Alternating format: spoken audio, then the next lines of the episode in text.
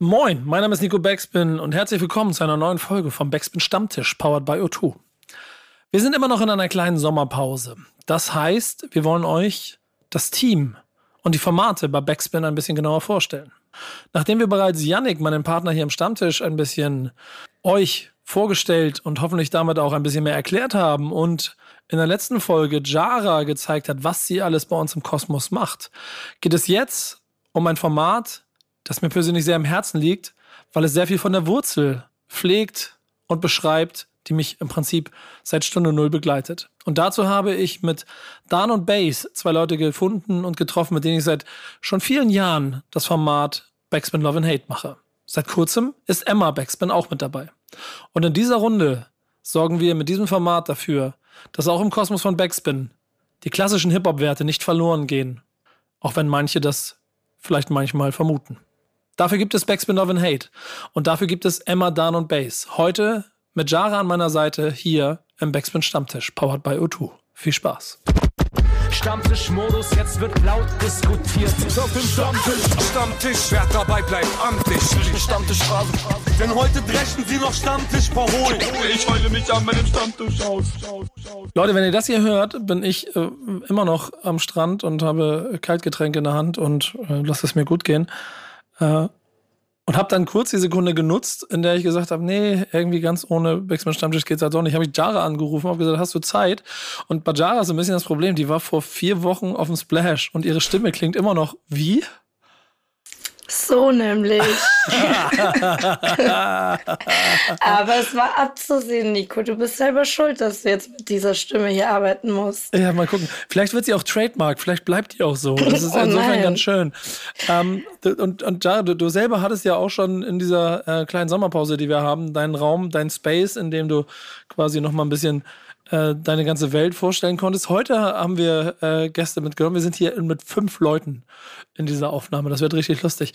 Ähm, wo mich mal interessieren würde, wie, wie, wie, wie, wie nah oder wie weit back, weg bist du? Real Talk von dem, worüber unsere Gäste, ja mit mir ja, aber sonst eigentlich immer so in ihren Podcast reden. Mal Real Talk. Also tatsächlich habe ich, wir wissen, welche Gäste da sind, ne? Ich kann schon sagen. Nee, das musst du gleich sagen. Noch, musst du gleich noch Ach einen so. vorstellen. Ähm, ja, ich habe ja in meiner Vorstellungsfolge gesagt, dass ich damals ein bisschen Schiss hatte, ob ich zu wenig äh, Hip-Hop für Backspin bin.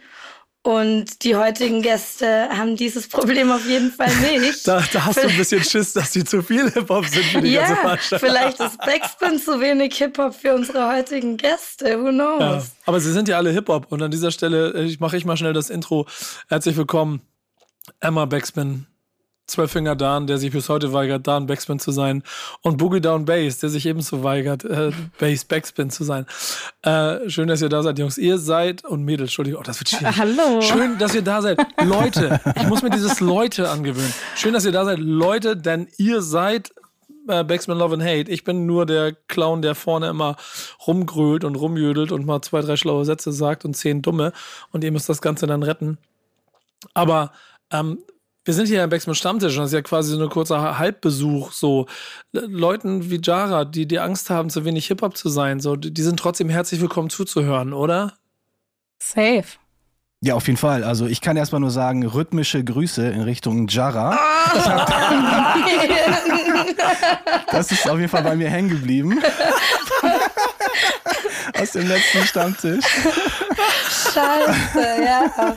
Stimmt, habe ich erzählt, ne? Ja, rhythmische Grüße. Der ist auf jeden Fall hängen geblieben und den werde ich mit deiner Erlaubnis auch noch das ein oder andere Mal benutzen. Oh Gott, das ist doch schön, wusste, ja.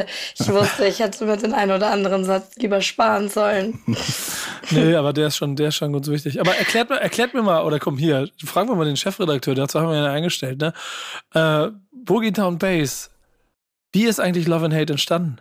Ich dachte, du fragst mich jetzt, äh, warum rhythmische Grüße? Ich kenne nur rhythmische Sportgymnastik in, ja. in, in, in Form von Breakdance. Ja, dafür äh, hast du früher den Soundtrack gemacht. Aber erzähl mal, wie ist Backspin Love and Hate entstanden? Weil ich erinnere mich, also ich bin mal gespannt, also, was deine Erinnerung daran ist. Ich habe da eine Erinnerung.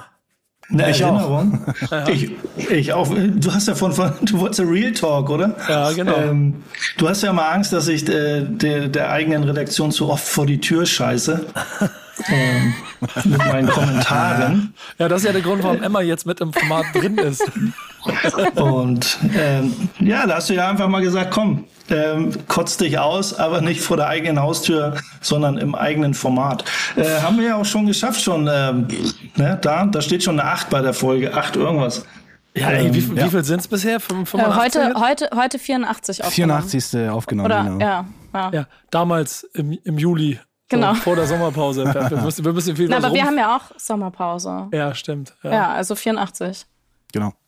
Aber, aber Dan, du, du weißt noch, wie das war, ne? Ich, wir waren in irgendeinem Zusammenhang, da hat, hat, saß da irgend so ein knurriger, ja. ständig schlecht gelaunter alter Typ bei dir auf dem Sofa, als ich bei dir einfach nur Podcast, Radio mit aufnehmen wollte und hat mich immer von der Seite vollgequatscht. Ich war einfach nur zum Spaß mal mit bei, weil ich, ja, ich und Dan genau. sind ja eh Privat-Homies. Und war einfach dabei und hab dem, dem, dem Ganzen gelauscht, sozusagen. Und dann, und dann hat es beinahe in einem Faustkampf geendet. Ja, ich glaube, so ganz so schlimm war es nicht. Aber ich erinnere mich, dass wir in den ersten Folgen, die wir bei Love and Hate äh, zusammen verbracht hatten, schon das ein oder andere Mal, ja schon, ich will nicht sagen, verbale Auseinandersetzungen hatten. Aber vor allem du und Nico, ihr hattet schon mal ein paar, äh, paar Folgen, wo wir auch, glaube ich, nur so zwei Themen durchgebracht hatten, weil ihr bei irgendeinem Thema euch vierzig Minuten die Köpfe eingehauen habt. Und ich war da so einfach außen vor. Reibungspunkte nennt man das mit. Ja. Ja, aber das, das macht die Show halt, halt auch aus, ne? Wenn wir sagen, wir wollen fünf, sechs Themen behandeln und nach zwei Themen ist eigentlich schon Schluss, weil dann schon die Stunde voll ist, dann ja, ja ist das schon mal eine, schon mal eine sehr, sehr große Ansage. Ja, ich, ich glaube auch, diese Reibungspunkte, die waren auf jeden Fall da und wir haben auch eine Menge durchdiskutiert an ganz vielen Stellen und haben irgendwie, glaube ich, wie soll man schon sagen, also schon viel versucht im Detail zu klären, wer von uns beiden an dieser Stelle denn jetzt recht hat oder nicht. Ja. Aber am Ende ist es dann doch auch gut gegangen und wir haben ein Format gemacht, in dem es irgendwie eine, ähm, eine gute Stimmung gegeben hat, aus der man ein Format machen konnte. Oder Dan, du bist ja quasi so ein bisschen wie der Schiedsrichter in der Mitte die ganze Zeit. Ja, ich erinnere mich noch, als wir ähm, die ersten Folgen im Kasten hatten, das war ja noch bevor die, äh, der Podcast Love and Hate hieß, das war ja die Rap-Sprechstunde, wie du sie ja getauft hattest. Du wolltest ja, ja, du wolltest ja Podcast machen und äh, dann haben wir das einfach mal an den Start gebracht und da waren ja nur wir beide, also nur du und ich, in dem Podcast zu hören. Ich habe dann immer aktuelle Themen mitgebracht oder Themen, die mir dann auf dem Herzen äh, lagen und dann hattest du noch ein paar Themen mit reingebracht und dann haben wir irgendwie gemerkt, ähm, das ist doch schon ein bisschen weit auseinander. Du hast dann immer meistens irgendwelche Streaming-Rekorde genannt äh, oder äh, der und der Künstler geht auf Tour mit einer riesigen großen Band und äh, ich, ich habe dann immer teilweise sehr diplomatisch mich immer verhalten, habe gesagt, ja, das ist cool, ja, es gefällt mir auch, wobei ich ja nicht immer so ganz äh, d'accord war sozusagen mit den, mit diesen News, die du mitgebracht hattest und ja, dann, wie wir schon eben gerade gesagt hatten, dann war Base auch mal immer wieder mal zu Gast im äh, Podcast, weil er dann gerade auf der Couch neben uns am Start war und wir gesagt haben, komm, wir nehmen den alten Mann mal mit rein und haben wir gesehen, dass dieses Dreiergespann echt ziemlich gut funktioniert und Base ist ja sowieso mein Soul Brother, wir haben auch unser Produktions- und D J-Team, das heißt Soul Brother und wir ticken da halt genauso und ähm, da können wir uns eigentlich so eins zu eins auf uns äh, oder ja, auf uns beide dann äh, gegen, gegeneinander, äh, nee, miteinander verlassen, wie auch immer, ihr wisst, was ich meine und ähm, dann haben wir gemerkt, das passt wunderbar und irgendwann hast du gesagt, Jungs, wisst ihr was? Macht ihr das mal und ich bin eigentlich der Gast im Podcast. Ihr stellt die Themen zusammen und ich bin einfach mal der Gegenpol und gebe da ein bisschen äh, Kontra mal rein und dann unterhalten wir uns einfach mal. Und so ist das Ganze dann entstanden und Base hat dann im Laufe der Zeit auch immer mehr den, ähm, ja, den Chefredakteur äh, Posten dann übernommen und das macht er bis heute immer noch. Ja, ähm, ist äh, so ein kleines bisschen der Weg und ich, ich glaube, ich mag an dem Format so gerne, dass wir ein so einen Raum geschaffen haben in einer Zeit, wo natürlich auch Backspin sich immer weiterentwickelt hat, was oder oder immer z- am Zeitgeist äh, weitergegangen ist ähm, und immer mit dem Versuch Hip-Hop in seinen Werten nicht zu verlieren, habe ich das Gefühl, es war dann über die Zeit immer mehr eine sehr schöne Insel, auf der wir genau dafür gesorgt haben, dass man das nicht vergisst und verliert. Oder Emma, denn du bist ja jetzt seit ein paar Folgen, also auch schon redaktionell mit dabei gewesen und jetzt schon ein paar mehr und jetzt auch offiziell dabei. Mich würde mal dein Blick aufs Format interessieren. Ja, also am Anfang war das ja eher so ein, ich war im Praktikum und es wurde mir mehr oder weniger so übergeben, weil ich schon ähm, in der Redaktion eher so die ja, ein bisschen hängen gebliebenere war von den äh, von uns beiden und mich halt mehr für so so Oldschool-Geschichten äh, interessiert haben. Deswegen war meine Kollegin so, ey, ich glaube in dem Podcast, wenn du den betreust, äh, bist du besser aufgehoben als ich. Und ich war so, ja, auf jeden. Äh, ich übernehme das sehr, sehr gerne. Und ja, dann habe ich das ja sechs Monate lang begleitet und dann ging es so aufs Ende zu und ich war wirklich so, boah, ey, ich glaube, ich werde das richtig vermissen, auch wenn es immer mal wieder manchmal auch äh, anstrengend war. Aber ich werde es richtig vermissen, äh, den drei alten Herren hier beim Quatschen zuzuhören. Und habe gesagt, hey, ich würde würd einfach gerne das äh, beibehalten, würde euch gerne weiterhin begleiten, ähm, bevor das irgendjemand anderes übernimmt, der da vielleicht nicht so einen Zugang zu hat. Und ja, umso mehr freue ich mich halt jetzt auch wirklich so Teil davon zu sein, ähm, weil es mir wirklich... Ja, ist, ist mir einfach mega ans, Herzen, äh, ans Herz gewachsen, dieses Format, weil ich halt, ja, irgendwie, ich habe so mit fünfzehn, sechzehn dann irgendwann diese ganze Hip-Hop, vor allem Deutschrap-History aufgearbeitet und mich da immer mehr für interessiert und deswegen finde ich es mega cool, dass es da auch noch so ein Format tatsächlich gibt, was eben so, ein, so ein, solche Themen bedient und solche Bereiche. Das heißt, wir kommen da mit der Botschaft schon so an, wie wir uns das quasi über die Zeit auch, äh, oder sagen wir, ich formuliere es mal so, wie ich es mir gewünscht habe immer, und das ist der Moment, den Dan eben so beschrieben hat. Wir haben ja so darüber gesprochen, wie diese Entwicklung war, Base, dass du mit auf dem Sofa sitzt und dann irgendwann die ersten paar Male reinquatscht und wir he- heiße Diskussionen auf, auf dem Sofa und äh, manchmal auch mit Mikrofon in der Hand hatten und am Ende wird daraus dann doch das Format, worüber jetzt über achtzig Folgen drin sind. Was ist dir persönlich, denn man muss ja mal ehrlich sagen, und das ist ja auch heute wieder der Moment, also du bist nicht hauptberuflich bei Backspin, hauptberuflich schubst du Container am Hamburger Hafen, deswegen kann es auch sein, dass du zwischendurch gleich mal wieder weg bist. Ähm, aber das heißt, da ist ja noch mehr Passion und Liebe in dem ganzen Format drin. Was ist für dich so wichtig am Format Backspin Love and Hate? Für mich ist es ja eigentlich eine Art von Therapie und beziehungsweise dass ich für mich das Gefühl habe, es ist, äh, es ist nichts... Es geht nichts verloren. So, aber da mal kurz reingegrätscht. Also, ja, kann jeder sehen, wie er will. Ähm, mich begleitet Hip-Hop schon Ewigkeiten. Ich habe die Lust nicht verloren, ich habe die Liebe nicht verloren. Und ähm, natürlich, ich bin jetzt nicht irgendwie so ein studierter Doktor, der seinen Job und nebenbei irgendwie sich mit Hip-Hop beschäftigt. Ich habe tatsächlich für mich das Gefühl, so, das ist immer dieses, äh, ja, Hip-Hop ist mein Leben. Nee, aber für mich so hauptberuflich ist es schon, vom, vom Mindset her ist Hip-Hop ganz vorne. Und äh, ich habe halt einen Job nebenbei im Hafen, der mir irgendwie den Regen fernhält. So, also das ist jetzt nicht so, dass ich, ich könnte dann, wenn ich die Wahl hätte, dann würde ich den Job aufgeben und mich nur um, um meine Hip-Hop-Blase kümmern. Ähm, aber das ist mein persönliches Commitment.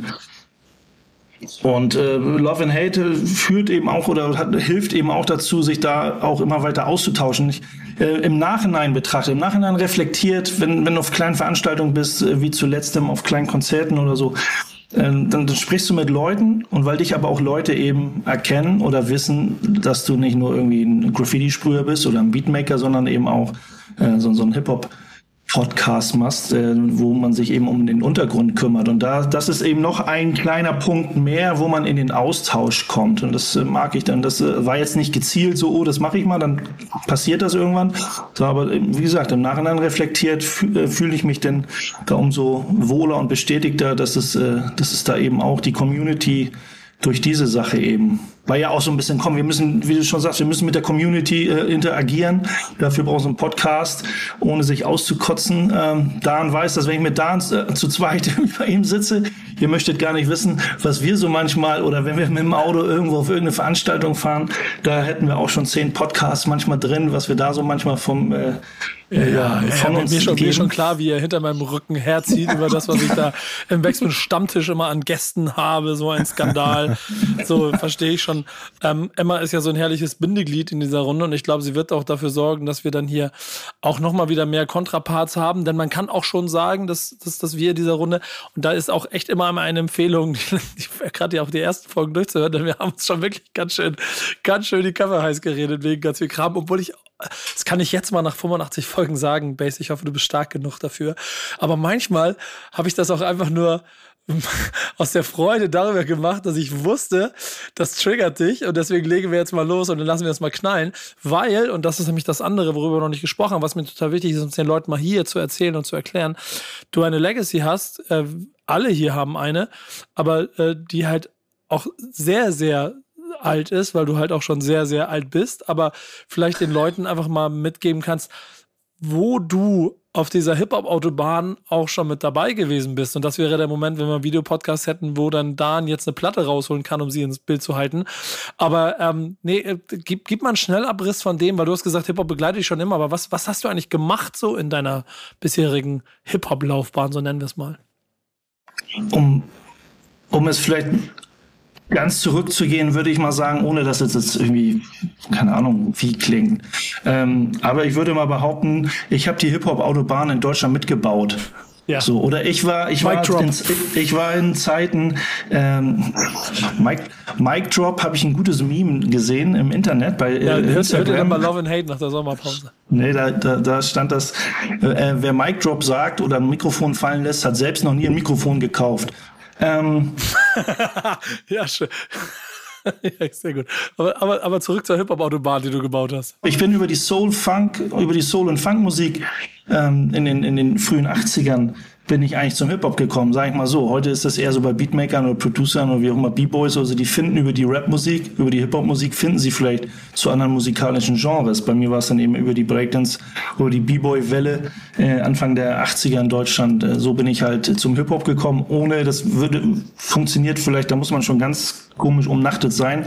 Ähm, wir haben quasi Hip-Hop, wir haben Hip-Hop betrieben, wenn man das so nennen mag, ohne zu wissen, dass es Hip-Hop war. Oder Hip-Hop ist in dem, in, in, in der Dekade. Das ist dann, äh, das bringt es für mich immer auf den Punkt. Da ich sage so, ich wusste gar nicht, dass es Hip-Hop war, das, was ich da tue. Ähm, hat sich erst im Nachhinein rauskristallisiert. Ähm, Und da sind wir in den frühen neunzigern, ne? Also, nee, wir reden schon, wir reden eher so von dreiundachtzig bis okay. sechsundachtzig. Ja. Dann, dann ähm, muss ich, da, da muss ich deine, deine, deine, äh, deinen Lebenslauf jetzt auf jeden Fall beschleunigen. Wenn wir da ähm, erst sind. Ja, ging dann los natürlich mit Graffiti. Das hat mich immer äh, extremst äh, beschäftigt. Ich habe äh, jahrelang sehr viel gemalt und irgendwann mit Beatbauen und DJing, ja. Alles bis das Anfang der neunziger, wo sich so die ersten Bands auf Jams äh, oder wo man Bands gegründet hat äh, und auf Jams performt hat. Das war ja auch eine große Zeit, neunundachtzig bis dreiundneunzig, äh, wo wir dann auch viel Austausch hatten, viel connected haben, in Deutschland rumgereist ist, Europa rumgereist ist. Das war ja eine, eine wichtige Sache für die deutsche Hip-Hop-Szene, wie wahrscheinlich in jedem Land auf der Welt, wo es Hip-Hop-Jams gab, dass man sich connecten wollte, austauschen wollte, gucken wollte. Es gab kein Internet. Und Hip-Hop-Jams war im Prinzip, dass die sozialen Medien, wo man hingefahren ist, um sich, um sich kennenzulernen, auszutauschen. Ähm, Reimbanditen, ich muss beschleunigen. Reimbanditen ist die Crew, ähm, worüber wir auch im, im, im, im Backspin Love and Hate oft reden. Ähm, ich weiß nicht, Emma, ob dir das bewusst war, aber er, gehört, er gehörte quasi zu den Leuten, die es quasi neben, an der gleichen Startaufstellung neben den Fantastischen Vier standen ähm, und dann aber aus bestimmt wahrscheinlich inhaltlichen wie auch persönlichen Gründen ähm, dann halt nicht der auf der Autobahn weitergefahren sind und dann über die Jahre immer als Hip-Hop-Aktivist im Hintergrund überall immer gemacht, Soul Brother irgendwann gegründet und so dieser ganzen Kultur in seiner tiefen Wurzel immer verbunden geblieben, ohne dem, ähm, das, das Wort Mainstream wird oft, oft benutzt, wenn wir über Love and Hate sprechen, aber auch ohne dem, dem vielleicht den Zwängen und dem Druck, der da drin steckt, irgendwie irgendwie nachzugeben, seine Sachen weiter verfolgt. Ich hoffe, das fasst das ganz gut kurz zusammen. Und ehrlicherweise, Dan, ist das auch die gleiche Klammer, die dich und deine ganze Karriere, die ja hauptsächlich vom DJing geprägt ist, auch wahrscheinlich zusammenfasst, ne? Ja, also mein Werdegang ist jetzt natürlich nicht der gleiche wie Base, weil Base ja, ich glaube, sieben, acht Jahre älter als ich. Ah. Und ähm, aber klar, ich habe auch diese Sozialisierung auch so ähnlich wie Base durchlebt, halt auch durch das aktive, ne, durch das aktive Geschehen. Also ich war jetzt nicht nur stiller Beobachter und Konsument, äh, sondern halt bin ich äh, am Anfang der neunziger habe ich dann irgendwann angefangen, sogar auf Englisch zu rappen. Da bin ich nicht stolz drauf, aber es gehört halt zu meiner Vita. Und äh, ja, ich habe Ende der achtziger angefangen, mich für, für Hip-Hop oder erstmal muss ich sagen, für Rap-Musik zu interessieren. Ähm, ich bin erst später darauf gekommen, dass das alles irgendwie durch äh, Soul und Funk äh, beeinflusst ist und dass da sehr viel gesampelt wurde, dass eigentlich in jedem zweiten Song irgendwie Funky Drummer von James Brown drin ist, weil ich auch sehr viel äh, Public Enemy gehört habe, die ganzen Sachen, die die Bomb Squad äh, produziert hat für die, für die beiden Jungs äh, oder für die drei, muss man sagen.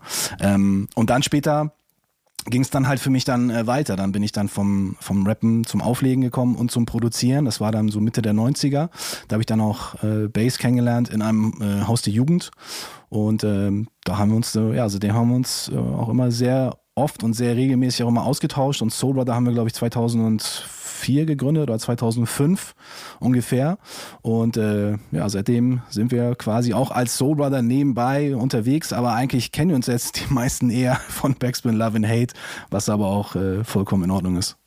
Da freue ich mich drüber. Äh, äh, Emma, wusstest du, was deine Kollegen im Format vorher gemacht haben? Hast du, hast du Hausaufgaben gemacht? Ja, schon, schon so ein bisschen. Aber ich bin ja auch schon ein halbes Jahr. Also ich glaube, es war eine meiner ersten Folgen, wo ich mit äh, daneben saß, wo dann auch diese Reimbanditen-Platte ähm, die Kamera so, wer, erkennst du, erkennst du den? Ich war so, oh Gott, ich habe keine Ahnung, wer das ist.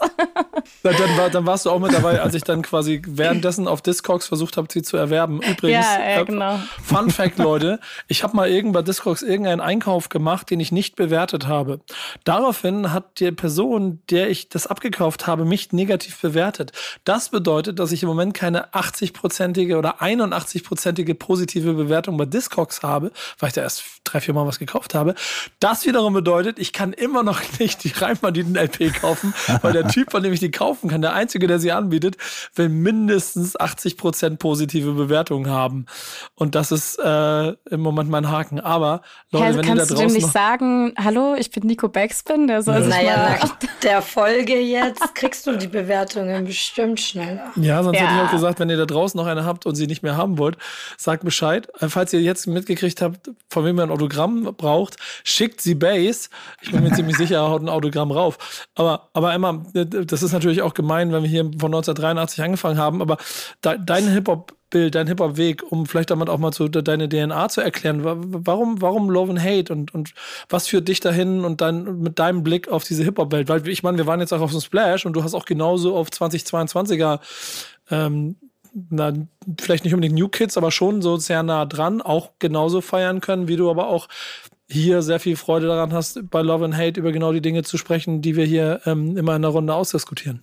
Ja, ich weiß gar nicht, also ich glaube, ich weiß nicht, ob das tatsächlich ähm, so ein bisschen ein Auslöser war, aber ich habe mit meinem Vater sehr viel Fanta vier gehört, ähm, ähm, so, also als ich noch wirklich sehr, sehr klein war, so drei, vier Jahre alt, das war auch mein aller, aller, allererstes Konzert damals, ähm, dann war ich sehr weit weg irgendwann von, von Rap und Hip-Hop und habe das dann erst irgendwann so mit fünfzehn, sechzehn alles nachgeholt. Ich weiß gar nicht, was der Impuls dafür war. Ich glaube auch durch so immer mehr Diggen. So, das, ich habe viel Casper gehört davor und irgendwann kommt man dann, tatsächlich kann man auch von Casper irgendwann zu so äh, Oldschool-Geschichten kommen. Ähm, gerade durch Features, Producers bin ich dann irgendwann ähm, ja am Anfang gelandet und habe das alles so in mich aufgesogen. Und ich glaube, was mich dann auch am meisten tatsächlich so ähm, beeindruckt hat, war halt so dieses dieses ganze Jam-Ding, äh, was ja Bass vorhin auch schon gesagt hat, ähm, wo ich ganz oft so war und so Dokus geschaut habe und mir so Videos angeschaut habe, äh, Leute drüber reden hören.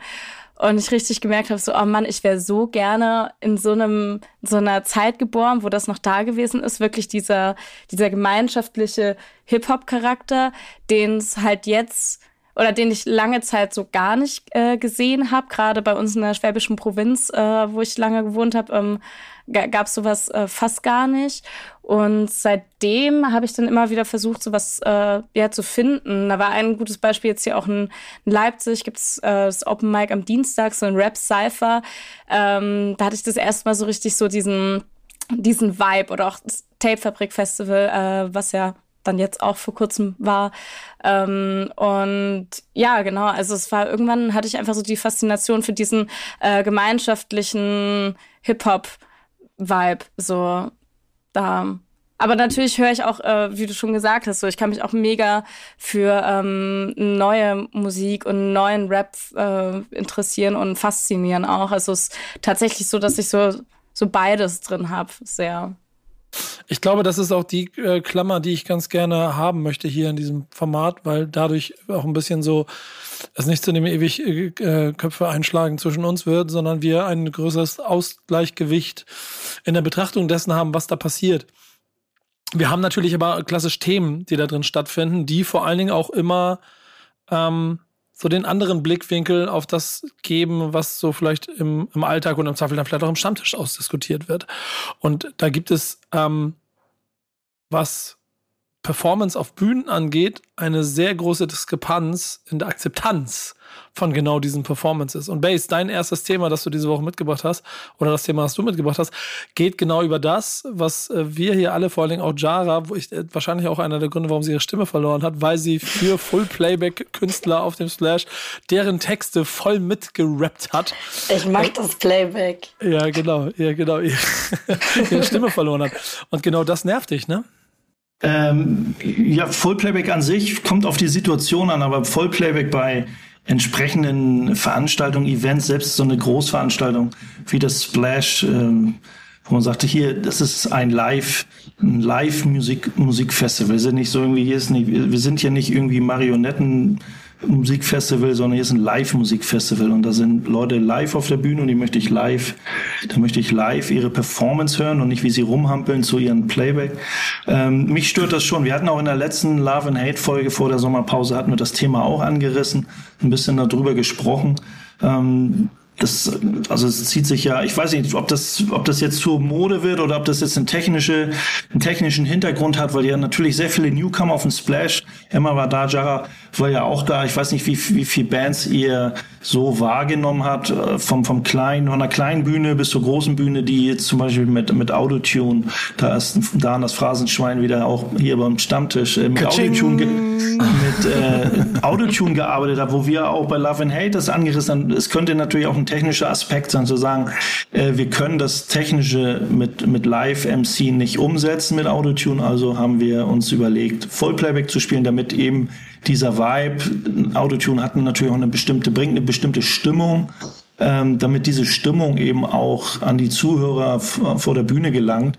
Äh, keine Ahnung, ich kenne die Hintergründe nicht, aber mich persönlich äh, triggert das sofort, wenn da irgendwie, äh, es muss ja nicht mal irgendwie ein Autotune-Rapper sein. Ich und Dan, wir waren noch im Hip-Hop-Camp, Nico, da waren wir gemeinsam, da war Seal Smooth, Pete Rock, äh, haben eine Show gerissen und, und Seal Smooth Äh, auch dann mit in, in, auf Vollplayback abgegangen. Da hätte ich am liebsten auch irgendwie ein paar Bierflaschen geworfen.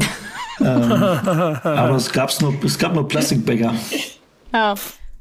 Also ich habe das ehrlich gesagt gar nicht so extrem wahrgenommen, sondern auch erst irgendwie im Nachhinein, als viele Leute da darüber gesprochen haben. Aber ich fand jetzt selbst auf dem Splash, klar, auf großen Bühnen und viele Newcomer oder junge KünstlerInnen haben sich schon stark unterstützen lassen ähm, von dem Playback.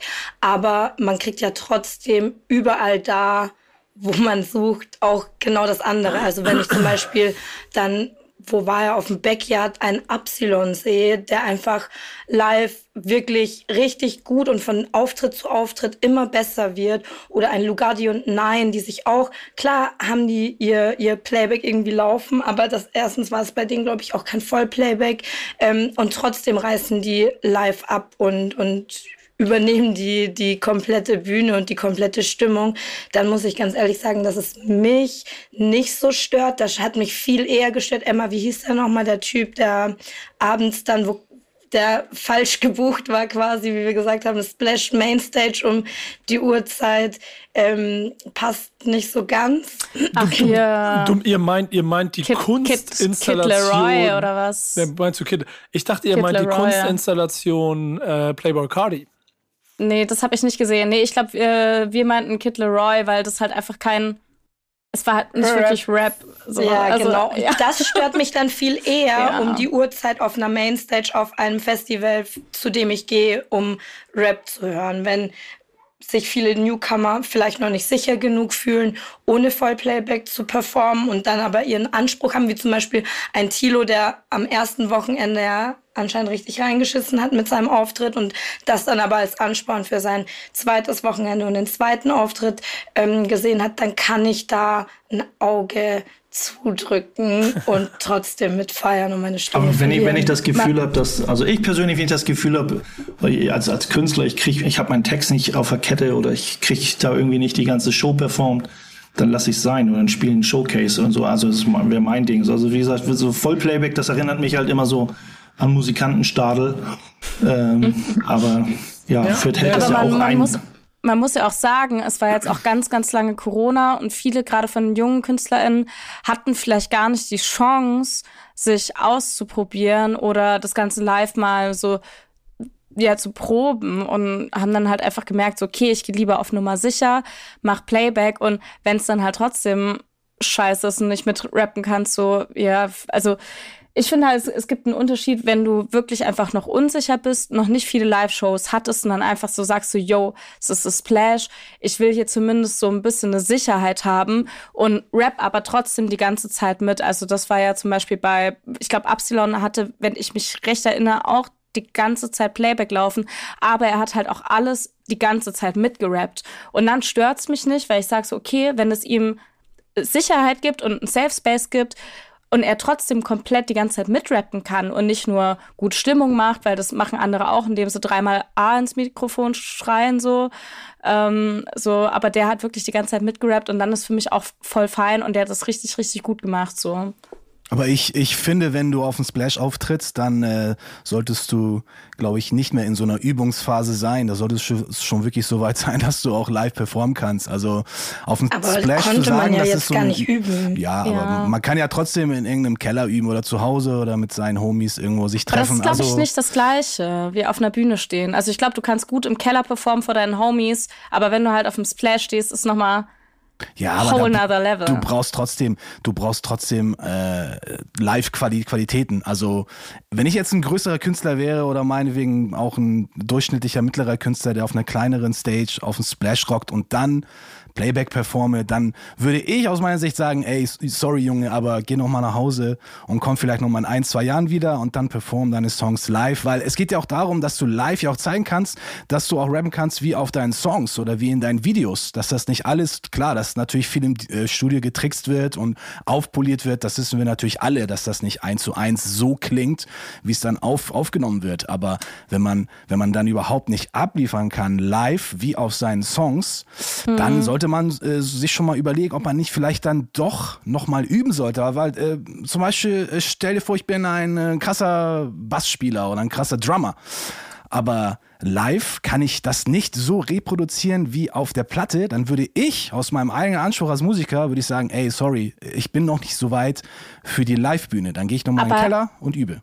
Aber dann wäre die Konsequenz eventuell, dass du dieses Jahr beim Bob King niemanden von den aus den letzten drei Jahren hättest booken können, weil die alle noch null Live-Performance haben und dadurch würdest du nicht, und Splash soll ja schon so ein bisschen die aktuelle Deutschrap-Szene und das präsentiert die ja schon auch, dieses Festival, und ich finde, dann würde das das, also dann hätte das halt das jetzt gar nicht repräsentiert, wenn du mhm. jetzt sagst, so dann wären dann wären ultra viele Leute nicht da gewesen, so da wäre so Hubani nicht, also da wäre, glaube das ein Drittel vom vom äh, Line-Up gestrichen äh, worden, was finde ich dann auch nicht gut ist. Also ich finde es, wie gesagt, ich verstehe voll. Im Zweifel für, für da nicht schlecht gewesen wahrscheinlich. Ist also also spätestens in drei Jahren heißt das absolutes äh, Playback-Verbot für alle Künstler auf allen Festivals in Deutschland.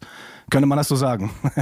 ich, ich benutze ja gerne so eine Schablone. Also ich, ich mache da so einen mach so Druck von, von, von diesem Vollplayback-Ding vom Rap und gehe dann gerne mal in eine andere Sparte. Und jetzt überlegen, also ne, wenn, ich, wenn wir beim Hip-Hop bleiben, und da sind wir halt, das ist, ein, das ist eine Kultur, da weiß ich nicht, da hat Playback nichts zu suchen. Aber wenn, wenn wir zum Beispiel das Vollplayback-Szenario mal auf eine Graffiti-Jam oder du hast so eine Jam und da werden, da werden namhafte oder Newcomer-Graffiti-Maler eingeladen. Und dann sagt sich der Graffiti-Maler, ähm, ich traue mich, ich habe heute so einen neuen Style ausprobiert, ich traue mich aber nicht, die Outlines zu ziehen, weil das wird, das ist das Schwierigste am Bild, was ich sprühe. Ich habe aber eine Schablone vorbereitet. Ich klebe die Schablone über das Bild und sprühe dann die Outlines, was das, was, mhm. wo man erkennt, ob es ein wirklich guter Styler ist, ein guter Maler ist, macht, macht die Outlines per Schablone. Oder ich bin auf einem D M C, ich bin auf einem, ich bin auf einem namhaften D J-Battle, fühle mich aber mit meiner D J-Routine nicht so wohl, die ich geübt habe. Und die kommt dann per Knopfdruck auf von Band und ich tue nur so, als würde ich scratchen. So. Aber das machen doch zum Beispiel auch voll viele. Ich glaube, bei, ich glaub, bei einer D M C-Meisterschaft wirst du kein volles Playback scratchen hören oder... Oder doch, doch, das gab's schon mal. Da hat irgendein Typ seine ganze Routine aufgenommen und hat dann die ganzen Bewegungen und Moves dazu gefaked. Ich glaube, immer in Australien war das vor fünf, sechs Jahren oder so. Und dann hat er irgendwie gewonnen. Und dann, dann kam das aber raus. Und man sieht dann auch, wenn man die Performance sich ansieht, ich weiß gar nicht mehr, wie der Typ heißt, das siehst du dann auch wirklich, dass das nicht ganz so immer hundertprozentig synchron ist. Und dann fragt man sich, hey, macht der Typ gerade nur so irgendwelche komischen Bewegungen dazu oder ist das jetzt wirklich live? Ja, so kann's mhm. natürlich auch, auch gehen. Ja, im Zweifel, ähm, Base, ich, ich breche das an dieser Stelle mal ganz kurz ab, weil das Schöne daran ist, liebe Leute, ihr seid mitten in einer Backspin Love and Hate Folge. Ja, genau. Diese Diskussion wird an anderer Stelle weitergeführt. Fakt ist, dass die letzten drei Cent von mir, die ich nochmal dazu zu, zurückgeben würde, ist, dass ich glaube, im Rahmen dieser der Rap-Welt sich da eine Performance-Art einfach entwickelt hat, die halt mehr auf Turn-Up und im Zweifel auch mit Full-Playback auf das Interagieren mit dem Publikum spezialisiert hat und weniger auf die tatsächlichen Rap-Skills der, äh, der Künstler an sich, die dann vielleicht nicht bei Love and Hate gefeatured werden, dafür aber dann Leute, die äh, ihre Dues gepaid haben und ähm, da wir ja alle ein Tick älter sind hier schon noch in diesem Format, Entschuldigung, Emma, Ähm, feiern wir häufiger Todestage. Das ist so ein Spleen, den hat Dan.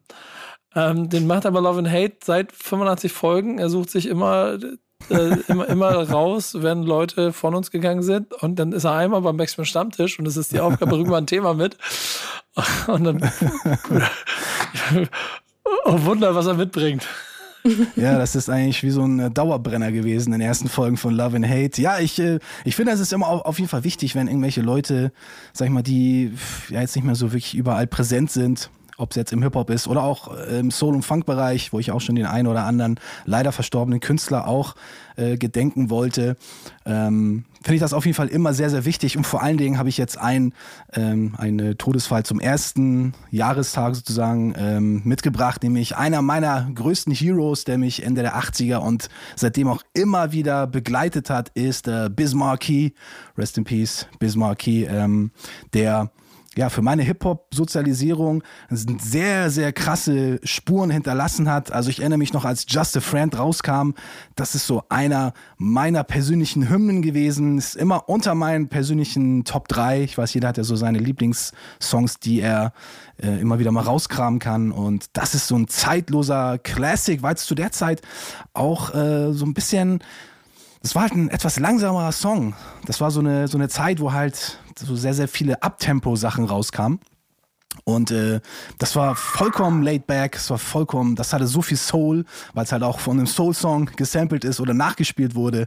Und äh, das war, das hatte so einen krassen Impact äh, auf mich, dass ich seitdem ja krasser Biz Markie-Fan war. Und Biz Markie, der war ja nicht nur Rapper, der war ja auch D J und Produzent und legendärer Beatboxer und war sozusagen so für mich persönlich die Blaupause von Hip-Hop überhaupt. Ich weiß nicht, wie ihr äh, oder was für einen Bezug ihr noch zu Biz Markie habt. Ich, ich weiß ja, wenn man so ein bisschen von der Bildfläche verschwindet, dann ist das ja auch immer sehr, sehr schwer ähm, für die, für die Leute einzuerinnern und dann kommt leider sowas wie ein Tod und dann ja, springen alle wieder auf und sagen Rest in Peace Biz Markie, einer der Größten und dann, naja, zwei Wochen später ist dieser besagte Herr dann auch schon wieder so ein bisschen wieder in der Versenkung verschwunden. Das finde ich immer ziemlich schade. Deswegen, ähm, ja, meine Frage an euch so in die Runde. Biz Markie, habt ihr noch irgendwelche Erinnerungen oder persönliche Geschichten? Vielleicht habt ihr ihn auch immer, immer mal, äh, mal live gesehen oder habt ihr ihm die Hand gedrückt, was auch immer. Na Jara, jetzt bin ich gespannt. Du, du und Biz Markie. Kennst du den Song? Ich sag Just a doch, Friend? Ich bin so...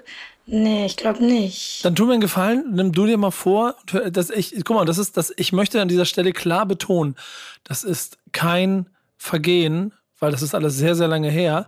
Aber ich glaube, ich finde es total spannend, wenn, wenn du mit diesem Song in Verbindung kommst, weil, und das ist mein Trigger-Moment, das war der erste von diesen vielen Rap-Songs. Ich habe das häufiger, auch wenn man mit mir zusammen unterwegs ist, ich habe das auch schon im Backspin Stammtisch-Folgen oft erzählt, ähm, wo ich dann der Meinung bin, ich kann auch singen und singe dann mit. Und das mache ich bei Just a Friend mit äh, aus vollem Herzen.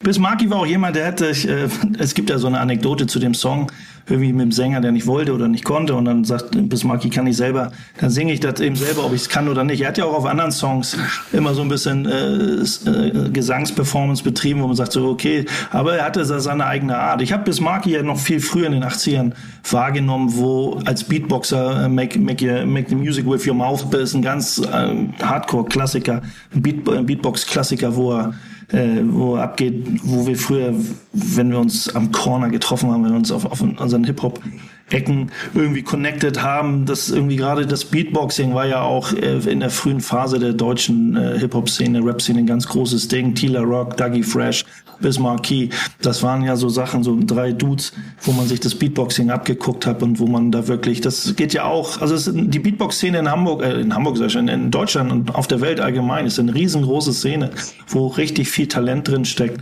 Ähm, da werden wir auch kein Vollplayback sehen. Da werden wir, da werden wir, da werden wir vielleicht Beatboxing mit Autotune sehen, habe ich auch schon, weil das ein cooles, äh, cooles äh, Effekt-Ding ist. Ah, da dann auf einmal, ne? Ja, ja, ja. Vielen Dank auch. Aber ähm, Emma, jetzt musst du versuchen dagegen an, aber äh, singst du es genauso wie ich immer?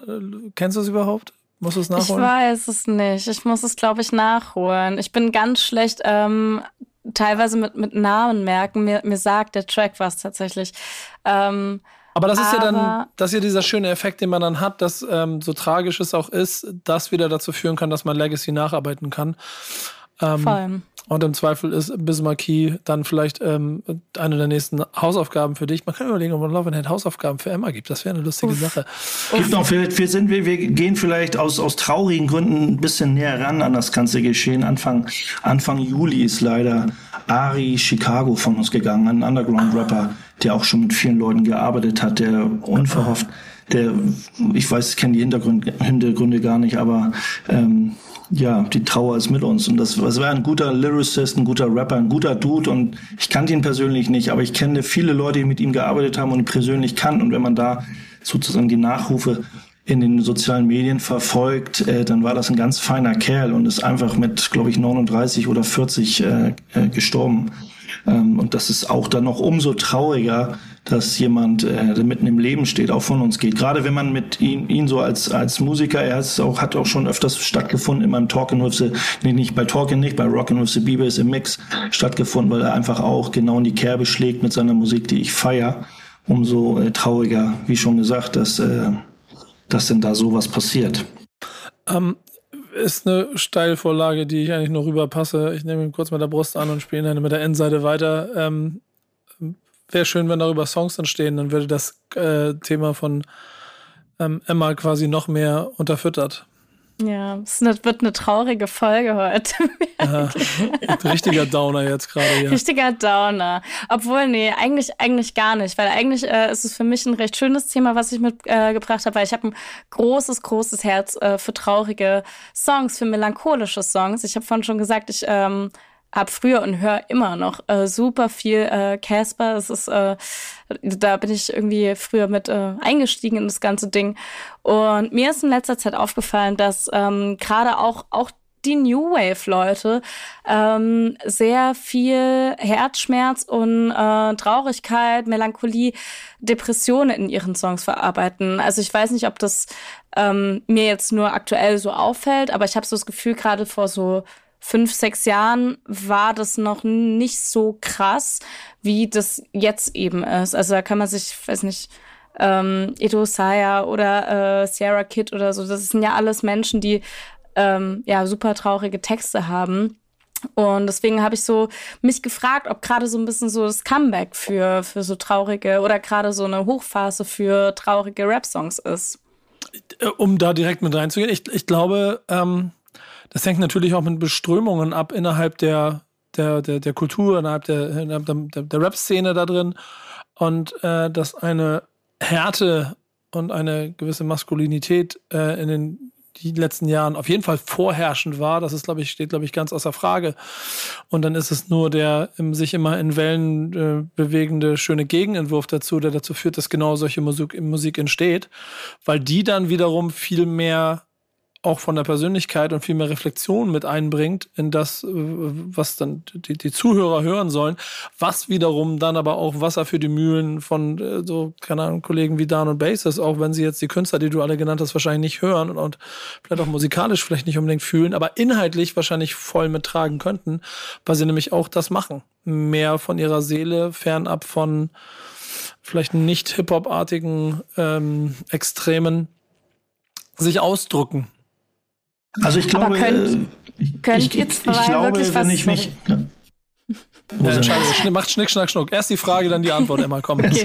weil, weil ich habe mich so gefragt, könnt ihr mit so richtig äh, so richtig traurigen Songs was anfangen? Weil ich habe zum Beispiel auch Kollegen, ähm, denen ist das dann zu cringe oder zu emotional und ähm, die brauchen das gar nicht so. Deswegen habe ich mich so gefragt, wie das, äh, wie das bei euch euch beiden harten Kerlen ist.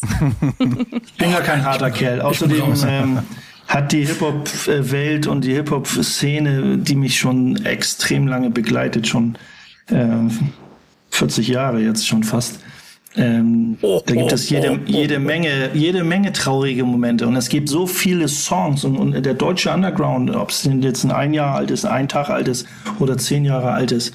Also jetzt sagen Sie jetzt vielleicht von diesen typischen Singer-Songwriter-Ideen, ich Herzschmerz-Songs mal weg, aber welche Songs, die sehr, sehr deep sind, sehr, ob es nun melancholisch ist, aber sehr, sehr traurig rüberkommen, also vom inhaltlich jetzt vielleicht nicht auf eine Person bezogen, sondern aber auch auch äh, einen Zustand beschreiben oder verschiedene Zustände. Da gibt es so viel, so viel Stuff in der Szene, wo man sagt, boah, ey, da, ob das nun sagt so da den Tränen nah oder oder äh, Gänsehauteffekt. Also da gibt es so viel Stuff, äh, wenn man da mal reindeckt, gerade in den Alben. Also man kennt das von den von der alten Souls-Scheiben. Da kennt das. Dann gibt's doch diese Single, die ballern los, die liefen die Radios hoch und runter. Aber wenn man die Alben durchhört, gerade da, wo man die Samples findet, das sind so, so die mega sad Songs, das sind die mega traurigen Songs, die echt unter die Haut gehen. Und das ist bei Rap-Alben aber auch genauso. Das sind vielleicht nicht immer die, die populärsten Songs äh, von den Künstlern, aber da gibt da, da ich glaube, dass jeder Künstler ähm, jährt sich von innen nach außen, um, äh, wenn er manns genug ist. Ja, ne, Nico oder so, Emma, du redest von harten Kerlen. So, ich glaube, du bist erst hart, wenn du dich öffnen kannst oder wenn du dich der Sache stellen kannst. Voll. Ja, also ich, äh, ich bin, ja, Base hat's auch schon gerade gesagt, genau das wollte ich auch gerade sagen. Ich bin halt ein riesengroßer äh, Soul-Fan, was so halt äh, Balladen angeht. Und äh, da ist natürlich immer sehr, sehr viel Gefühl und Emotion dabei. Und natürlich geht's danach halt auch immer um, ja, gefühlt neunundneunzig Prozent auch immer um Herzschmerz. Und ähm, bei mir ist aber eher ausschlaggebend, dass Ja, dass der Beat einfach passen muss. Also äh, wir hatten mal bei äh, Twitter hatten wir einen äh, coolen äh, Kommentar von einem äh, äh, Digging Homeboy aus den U K. Der hat sich unsere Platte geholt, Soul Brother, Moment der Wahrheit. Ist ja unsere Huldigung an Gangstars, Moment of Truth aus dem Jahr neunzehnhundertachtundneunzig. Und ähm, ja, wir haben dann unsere eigene neue deutsche Version draus äh, gemacht und er hat dann halt reingeschrieben, ich verstehe kein Wort, aber ich feiere die Beats, deswegen habe ich mir die Platte gekauft und dann hat er noch irgendwie dazu geschrieben, von mir aus könntet ihr auch äh, eure Einkaufsliste drauf rappen, ich würde es trotzdem kaufen, weil mir der Beat halt so gut gefällt und äh, dieses Thema hatten wir glaube ich auch schon in ein, irgendeiner Love and Hate Folge und äh, ja, bei Voll mir ist halt, es halt so, auch. ja, es ist, also wenn der Beat halt wirklich catchy ist und ich muss sagen, ich, ich für mich, ich, ich bin halt sehr festgefahren, was meinen Soundkosmos angeht, ich bin da jetzt nicht so offen wie alle, dass ich sage, heute höre ich das und äh, morgen lasse ich mich auf dies und das ein, sondern bei mir muss so eine gewisse Formel, ähm, was den Sound angeht, da sein, damit ich es auch wirklich an mich ranlassen kann. Und dann, wenn der Beat mich so gecatcht hat, dass ich sage, oh mein Gott, ich habe Gänsehaut und wenn dann auch noch die Message da ist und die Story und äh, das sehr, sehr melancholisch ist und sehr, sehr deep ist, dann catcht mich das auf jeden Fall auch zu tausend Prozent. Hast du denn, Emma, hast du gerade einen Song, der dich richtig catcht, wo du sagst, boah, oder in letzter Zeit, so, wo du sagst, boah, da bin ich schon, jetzt nicht losheulen, aber wo du sagst, äh, wo du sagst, das ist echt eine harte Nummer, wo ich sage, boah, da... Ich glaube, ich, ich habe da ein ganzes Album zu, aber das, da rede ich nachher nochmal drüber, glaube ich. Ja, haha. Nämlich auch mein Classic. Bei mir wäre es sogar ein Dude aus Leipzig, ein Song, den Wirklich ich jetzt, wenn mich, einer, wenn mich jemand fragt, hast du einen Song, würde mir jetzt spontan, gibt ganz viele Songs, aber mir würde jetzt, ist nicht äh, so top aktuell, aber von Beppo, kleiner Bruder, ähm, ja, der ist ein schön. Extremst emotionaler Song. Der ist schön, ja. Schön, wie wir uns hier einig sind. Aber ich glaube gar nicht, dass das irgendwie so ein Comeback ist, weil Trauer gibt, also ich meine, das löst ja immer was aus. Jeder trauert irgendwann mal. Also Traurigkeit ist einfach ein Gefühl, mit dem jeder connecten kann, und deswegen wird es Songs, die Trauer thematisieren, einfach auch immer geben. Aber ich ähm, glaube, ich verstehe so ein bisschen das Gefühl, das du dabei hattest, Emma, weil ich hatte auf der Heimfahrt vom Splash ein Gespräch mit Yannick darüber, Album des Monats Yannick. Ähm, der meinte, er kann diese ganzen Sad Boys, die sich gerade auftun, nicht mehr hören, weil es irgendwie sich nicht mehr verändert. Und ich glaube, das ist vielleicht so eine so eine Strömung, die man so also als Strömung irgendwie wahrnimmt. Aber so grundsätzlich traurige Rap-Songs, die gab es immer und wird es, glaube ich, auch immer geben. Und ich bin sehr froh, dass es die gibt, weil ich lasse mich davon gerne, gerne einlullen. Aber ja. Kann man auch rausfiltern, zu sagen, ähm, nee, das, das, das, das kommt irgendwie nicht, also das ist irgendwie, das catcht mich nicht, weil die sozusagen die traurigen Songs so... ist ja gerade Trend, mache ich jetzt auch mal. Also ich glaube schon, dass man das so ein bisschen, weiß ich nicht, ob man das so genau wie andere andere Strömungen dann irgendwie sagt, nee, wir machen jetzt gerade solche Songs, Abtempo oder mit solchen Möglichkeiten oder doch mit immer gesungene Ruck, weil gerade eine Sängerin ist wieder voll trendy und genauso ja trendy auch sehr emotionale traurige Songs sein können. Ja, ich, ich glaube ehrlicherweise, dass die, der Trend, der da drin besteht, dass es ähm, nach den besagten Strömungen, von denen ich vorhin gesprochen habe, ähm, immer mehr Bedarf oder, oder ne, Bedarf ist das falsche Wort, ähm, Verlangen danach gibt, seine Emotionen wieder voll auszudrücken und auch die schwache Seite, die man hat, voll auszudrücken. Ähm, und damit Menschen vielleicht auch ein kleines bisschen zu helfen und ihnen einen Soundtrack für ihr Leben zu geben. Und ich fange an zu reden und merke beim Reden, dass ich eine Überleitung des Todes äh, zu besagten Klassik von ähm, Emma gegeben habe. Denn das, was jetzt als Album kommt, ist einfach, und das kann ich hundertprozentig äh, bestätigen, weil ich auf vielen Konzerten und sonstigen Veranstaltungen von ihm war. Und ich habe, glaube ich, von niemandem anderen so viele Tattoos im Nacken mit einem Namen gesehen bei Mädels wie von diesem Künstler, und davon meistens wegen diesem Album. Welches ist? Äh, X O X O von Casper. Ich habe übrigens kein Tattoo, noch nicht. Ich war aber mir d- immer sehr unschlüssig. Ich aber aber das war, du warst kurz vor dem Casper im Nacken, sei ehrlich. Ja, mit, also so mit, gerade so mit dreizehn, vierzehn auf jeden Fall. Hätte ich mir damals schon ein Tattoo stechen lassen dürfen, dann hätte ich definitiv irgendeine Zeile von diesem Album äh, irgendwo tätowiert. Definitiv. Ja, ja. Also, ähm, weil es das, genau das ist, dieses Album, ne? Ja, das ging mir halt damals äh, sehr stark unter die Haut, weil es einfach... Ähm, Es ist ein Album, wo so viele verschiedene Emotionen rausgeholt werden. Also da wird Wut, da gibt's ja auch diese, die äh, die Vergessenen, ähm, Part eins und Part zwei, die da drauf sind. Dieses, ähm, man weiß überhaupt nicht, so eine ganze Generation, die vor einem Nichts steht, die vor, vor ganz viel Fragezeichen und Wut steht. Dann aber traurige, sehr, sehr, sehr traurige Momente, äh, Tod, Suizid, der da verarbeitet wird auf der Platte. Ähm, es ist einfach... Es sind einfach, ich weiß, ich weiß gerade gar nicht, sind es zwölf Tracks, sind es elf Tracks? Ich weiß gerade aus dem, aus dem Kopf dreizehn. Nicht ganz. dreizehn, dreizehn Tracks. Es sind einfach dreizehn Tracks, die jeder Track für sich eine, äh, eine sehr, sehr, sehr, sehr andere Emotion äh, bei einem triggert. Aber jeder Track triggert eine Emotion, also bei mir zumindest. Und deswegen, ich fand dieses Album, als ich das gehört habe, es war, man muss sagen, vor diesem Album habe ich... Ähm, mir jede Bravo-Hit-C D. Ich habe, ähm, als ich so zehn, elf, zwölf war, habe ich mir von meinem Taschengeld jeden Monat ähm, die Bravo-Hits gekauft. Und äh, da war irgendwann mal äh, So Perfekt von Casper drauf. Und erst fand ich es krass anstrengend, äh, weil ich war so, warum warum schreit er so rum? Was soll das? Äh, das war meine erste Reaktion. Und dann habe ich den Song zwei, drei, vier Mal gehört und war irgendwann so krass. Irgendwie, äh, und dann bin ich dann ein richtiges äh, Casper-Loch reingefallen und habe äh, alles... Alles gedickt von der Grundstein-E P auf, ähm, wo er noch keine kratzige Stimme hatte. Die ist sehr spannend. Noch eine kleine Empfehlung für mich. Die Grundstein-E P, da hört ihr äh, Caspers Stimme ohne Kratzen. Äh, das klingt äh, sehr lustig.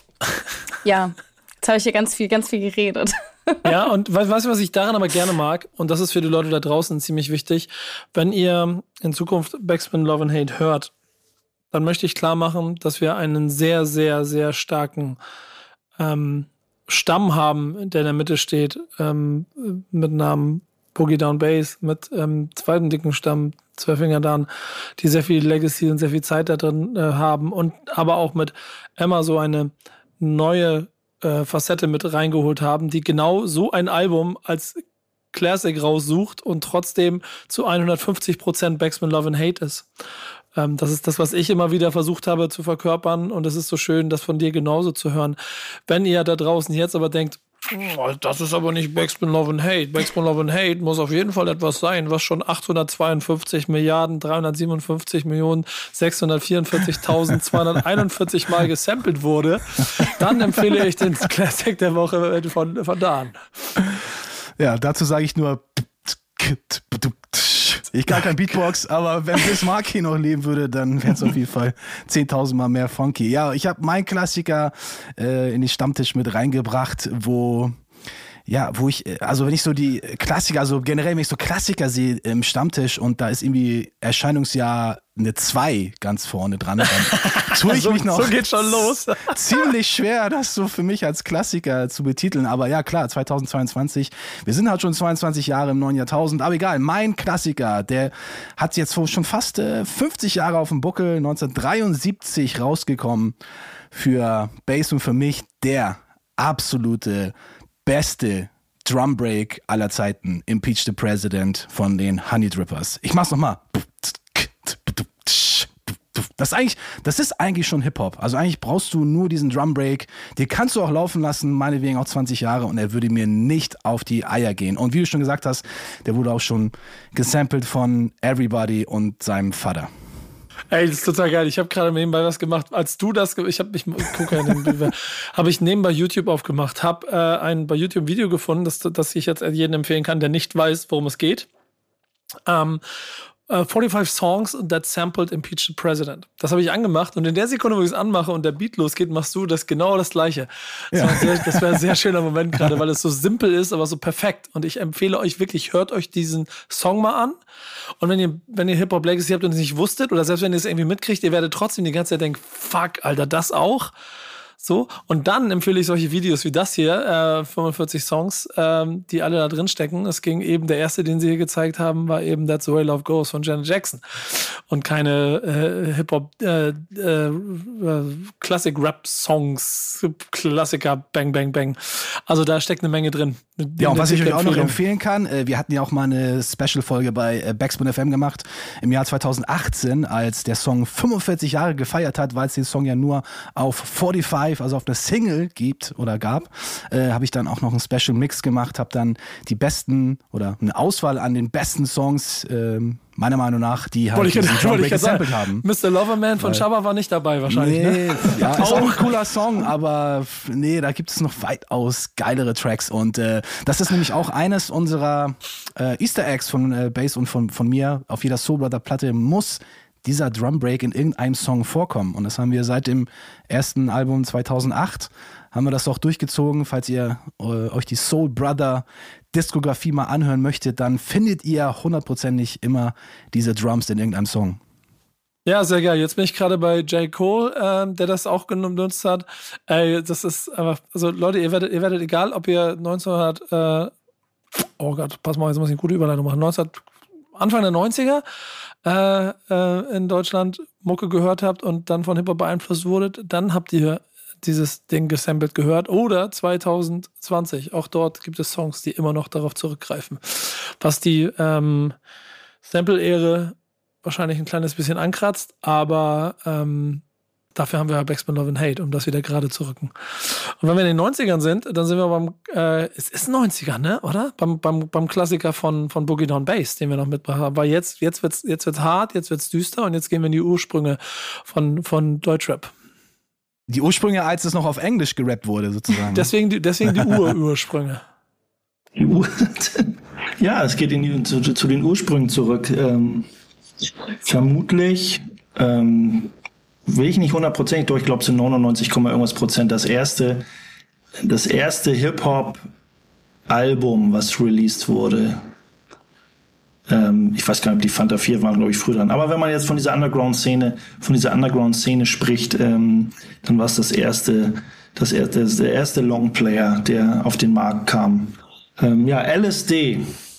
Legally Spread Dope, Watch Out the Third Rail, äh, neunzehnhunderteinundneunzig, Rick Ski, Future Rock, die Brüder mit Kolud und D J Defcon haben ähm, ein All-Time Classic geschraubt. Das war denen ja nicht bewusst neunzehnhunderteinundneunzig, das weiß man erst im Nachhinein, aber ähm, absoluter Meilenstein für die deutsche Hip-Hop-Kultur in meinen Augen, also für viele andere auch.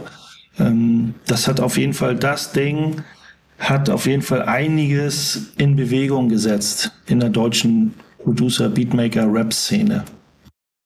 Kannst du beschreiben, warum? Das wäre vielleicht nochmal ganz gut und wichtig für den Kontext. Das, das Album strotzt, also klar, Sampling, das waren, also der Anfang, gerade diese, diese, diese Wende neunzehnhundertneunundachtzig, neunzig, einundneunzig, man hatte, da war man so eher so ein bisschen mit DJing, die, die, an, da waren die Ansätze Producer, dass man so als Hip-Hop-Producer, das hat man aus Amerika mitgekriegt, das waren die D Js, man hat sich als D J probiert und hat vielleicht auch so auf klassische Cool-Herc-Weise oder Grandmaster Flash-Weise, man hat irgendwie so Backspins, man hat irgendwie so Beats gebaut auf Minimalismus-Style, aber man hatte auch gar nicht viel Know-how, es ist ja Learning by Doing, es ist from, from nothing to something, also es war wirklich so, man hatte keine YouTube irgendwie äh, Tutorials und nix. Man hat sich das, man hat einfach irgendwo Sampler zum Beispiel auch gesehen auf irgendwelchen Plattencovern oder hat in irgendwelchen Interviews was gelesen und dann hat man versucht, die Dinge auch in Europa oder in Deutschland zu bekommen und dann, oder man hatte doch den Zugang zu irgendeinem Tonstudio und selbst die Tonmeister, die Toningenieure dort hatten gar keine Ahnung von ihren Samplern, die, aber die haben das Ding gekauft, weil irgendjemand sagt, das ist der neue Shit, Sampling.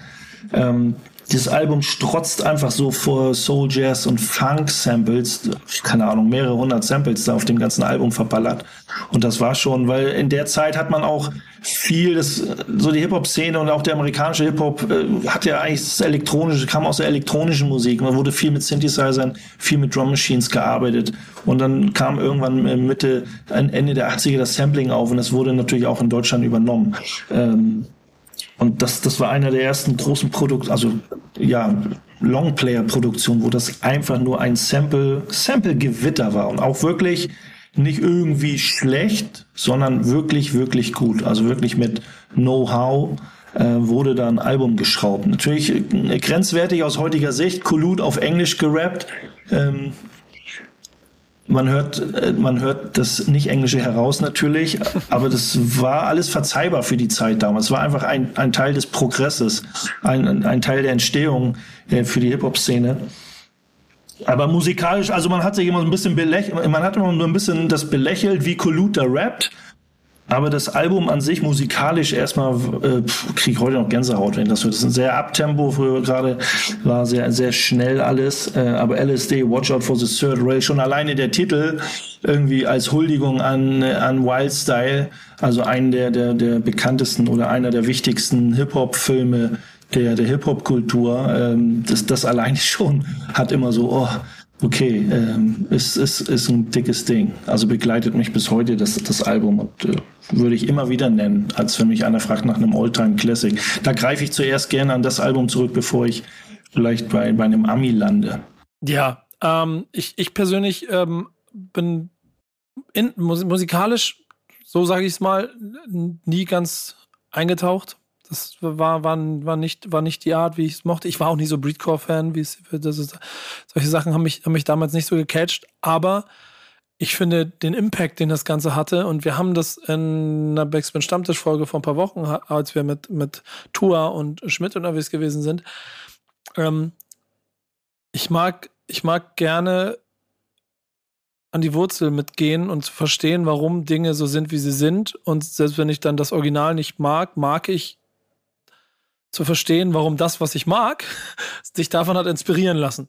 Und genau so ist das hiermit. Denn das ist nun mal einfach, das ist einfach die Blaupause und der Punkt, der, einer der Punkte null. Genau. Also wenn man jetzt schon so ein bisschen weiter zurückdenkt aus heutiger Sicht und man spricht mit so ein paar alten Veteranen und sagt, hier, Klassiker-Album, und dann taucht, dann taucht natürlich, was taucht auf, was taucht auf, äh, auch völlig zu Recht, Blauer Samt äh, von Torch oder Fenster zum Hof von den Stieber-Twins.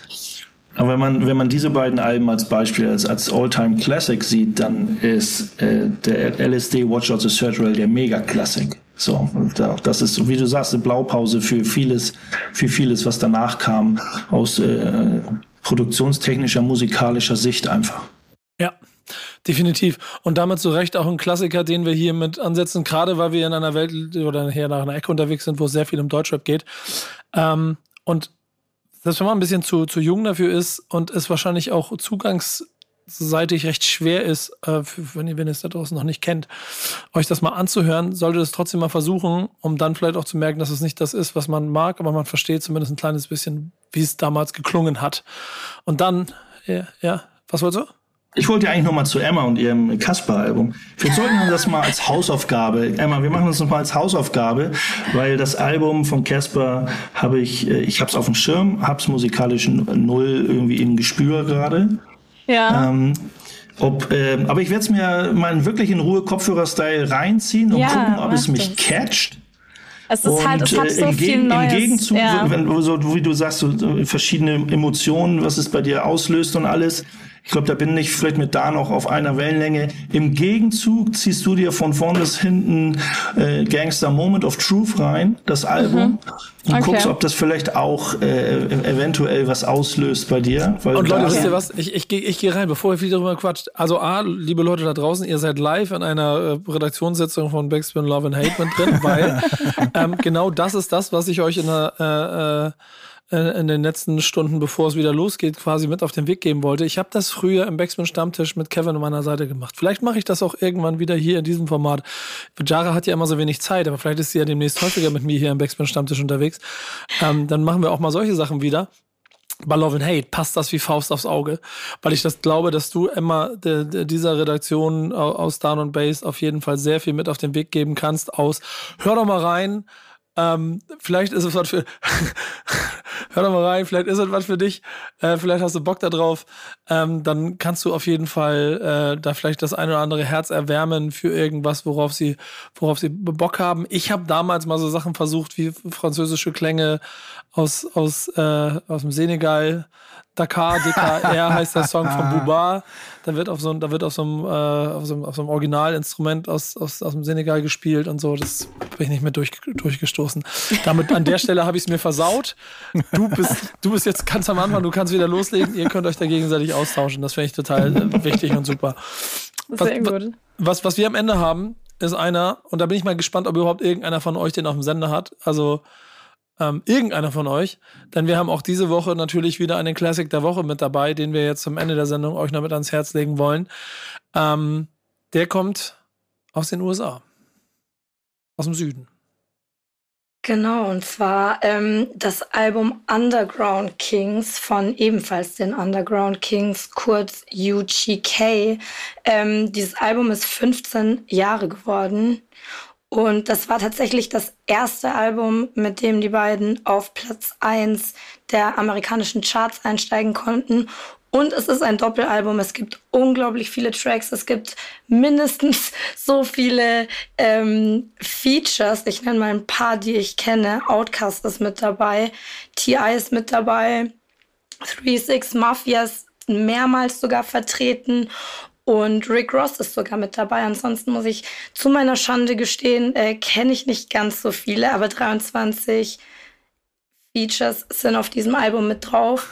Ähm, was habt ihr für eine, für eine Connection zu den beiden Jungs? Das war auch das letzte Album, das ähm, noch veröffentlicht wurde, bevor ähm, hier Pimp C gestorben ist. Das wäre dann auch der Bezugspunkt für Dan gewesen, aber ich bin mir gar nicht so sicher, ob das überhaupt eure, eure, eure Mucke, euer Spielfeld war. Ich, ich, äh, ich muss quitten da in der Hinsicht, weil es in Richtung Down South Sound ja. geht.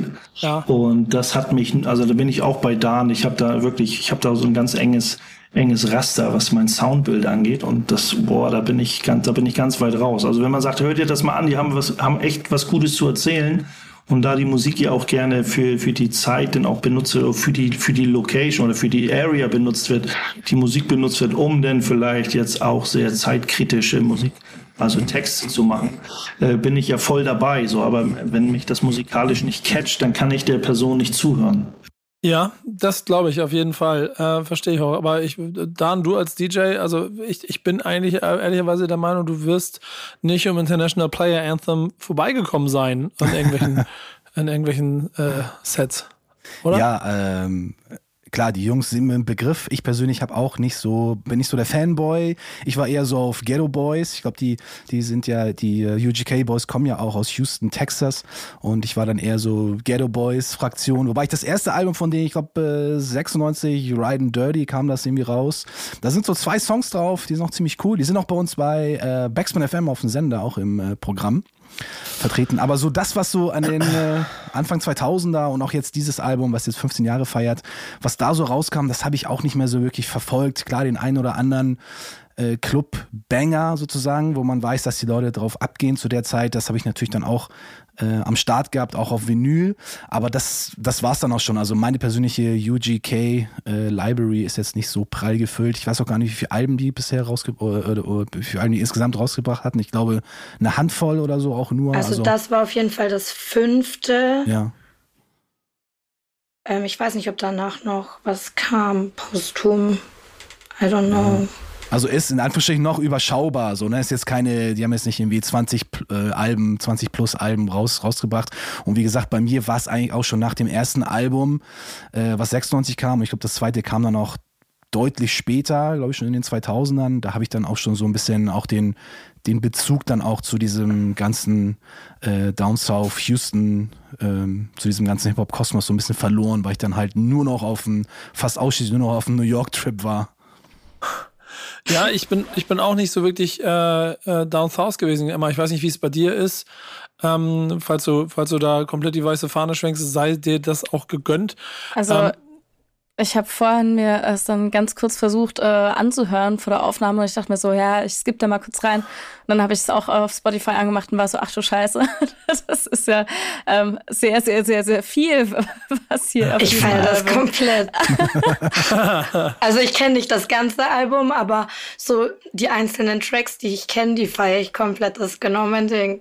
Also ja, das, was ich gehört habe, fand ich eigentlich auch ganz, also fand ich auch ganz gut. Aber ich habe nur so ein paar Songs reingeskippt, ehrlich gesagt, weil ich war dann auch so, ach du Scheiße. Ja. Ja, ähm, man muss mal sagen, die, die Hip-Hop-Welt ist riesengroß und äh, es wird niemanden oder wahrscheinlich, außer Falk Schacht, wahrscheinlich niemanden geben, der hundert Prozent von allen Musik gehört hat, die im Hip-Hop hier entstanden ist.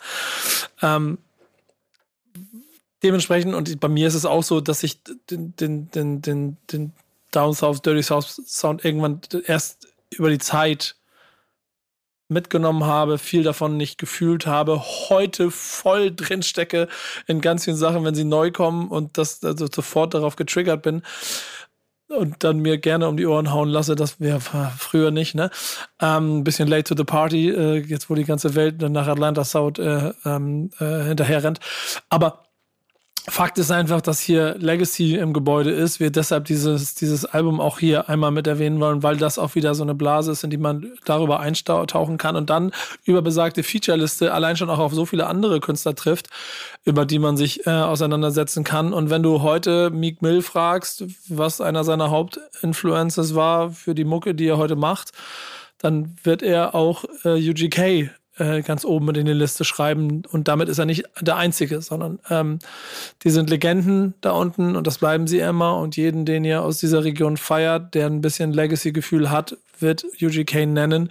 Meine Einstiegsnummer ist, weil es auch die mit Abstand erfolgreichste Nummer ist, ist besagte International Player Anthem mit äh, Outcast äh, als Feature äh, mit einem herrlich langen Intro, mit einem geilen Beat, melodisch, Chöre im Hintergrund, macht Spaß. Und von dort aus kannst du dann in den Rest eintauchen, wenn du Bock hast.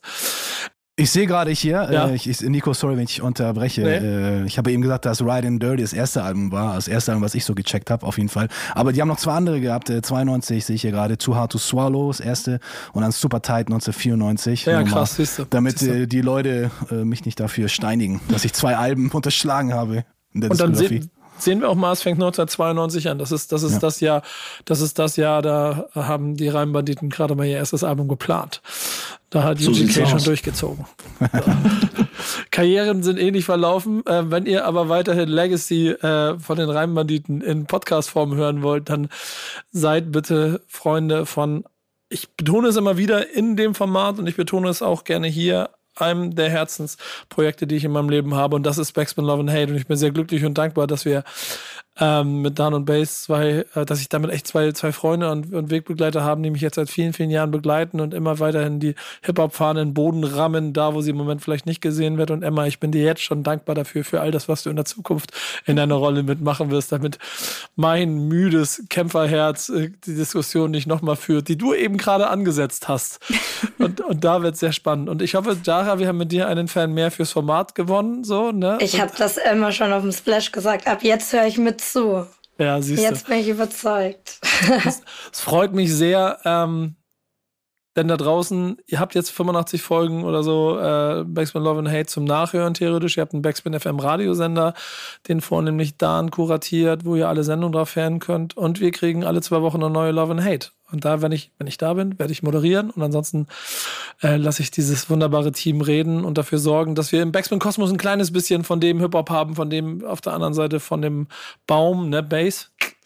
Ähm, manche Leute mir absprechen, dass es das vielleicht gar nicht mehr bei uns gibt. Ja, Base, du bist noch gemutet, das muss ich dir gerade sagen, weil du eben gerade telefoniert hast. Tut mir sehr leid, aber deswegen kannst du jetzt deine letzten Worte sagen. Ja, der Hip-Hop-Baum, hast ihn erwähnt. Über den könnte man auch äh, jahrelang reden, fast schon. Ist ja auch spannend, wenn man sich auch dafür öffnet, um dann, wie wir jetzt auch in so einer äh, Genre oder in so einer in, in der Hip-Hop-Welt äh, über, über überlappenden Blasen hier uns ja quasi ja bewegen. Wenn man sich schon die, die Alben anguckt, die wir hier gerade so an, angetriggert haben. Ähm, Auf jeden Fall. Du hast vergessen, dass wir ja auch in Love, bei Love and Hate äh, immer mehr, immer öfters, das passt nicht immer, aber immer öfters auch Gäste dabei haben, was ja auch sehr spannend dann ist. Ist nicht immer gesetzt, dass einer da ist, muss auch nicht sein. Wir können auch zu viert uns gegenseitig die Köpfe einrennen, aber auch, ähm, auch immer sehr spannend, auch mal einen Gast da zu haben, um da auch mal so ein bisschen Meinung von außen zu bekommen. Und darum solltet ihr Backspin Love and Hate hören. Wenn ihr nicht schon Backspin Stammtisch gehört habt. Oder ihr macht am besten beides, denn dann kriegt ihr noch mehr von dem Gesamtkosmos äh, mit, den wir bei Backspin bauen wollen, damit ihr allumfassend informiert seid. Vielen Dank, Emma, vielen Dank, Dan, vielen Dank, Base, heute fürs Dabeisein und für alles, was ihr bei Backspin Love and Hate macht. Vielen Dank, Jara, für das äh, an meiner Seite sein hier, weil Yannick im Urlaub ist. Ähm, ich würde sagen, wir sollten, wir sollten mal darüber reden, das häufiger zu machen. Hast ähm, du mich lieber als Yannick, oder was? Kein öffentlicher Kein Kommentar. Kommentar. Kein okay. öffentlicher Kommentar. Okay. Schöne Grüße, Yannick. Macht's gut. Das war Backspin Stammtisch, powered by O zwei. Bis nächste Woche mit einer neuen Folge dann wieder. Versprochen. Macht's gut. Bis dann. Ciao. Ciao. Ciao, ragazzi. Tschüss. Stammtischmodus, jetzt wird laut diskutiert. Ist auf dem Stammtisch, Stammtisch, wer dabei bleibt, am Tisch. Stammtischphase, denn heute brechen sie noch Stammtisch verholen. Ich heule mich an meinem Stammtisch aus. Backspin, Backspin, Backspin, Backspin.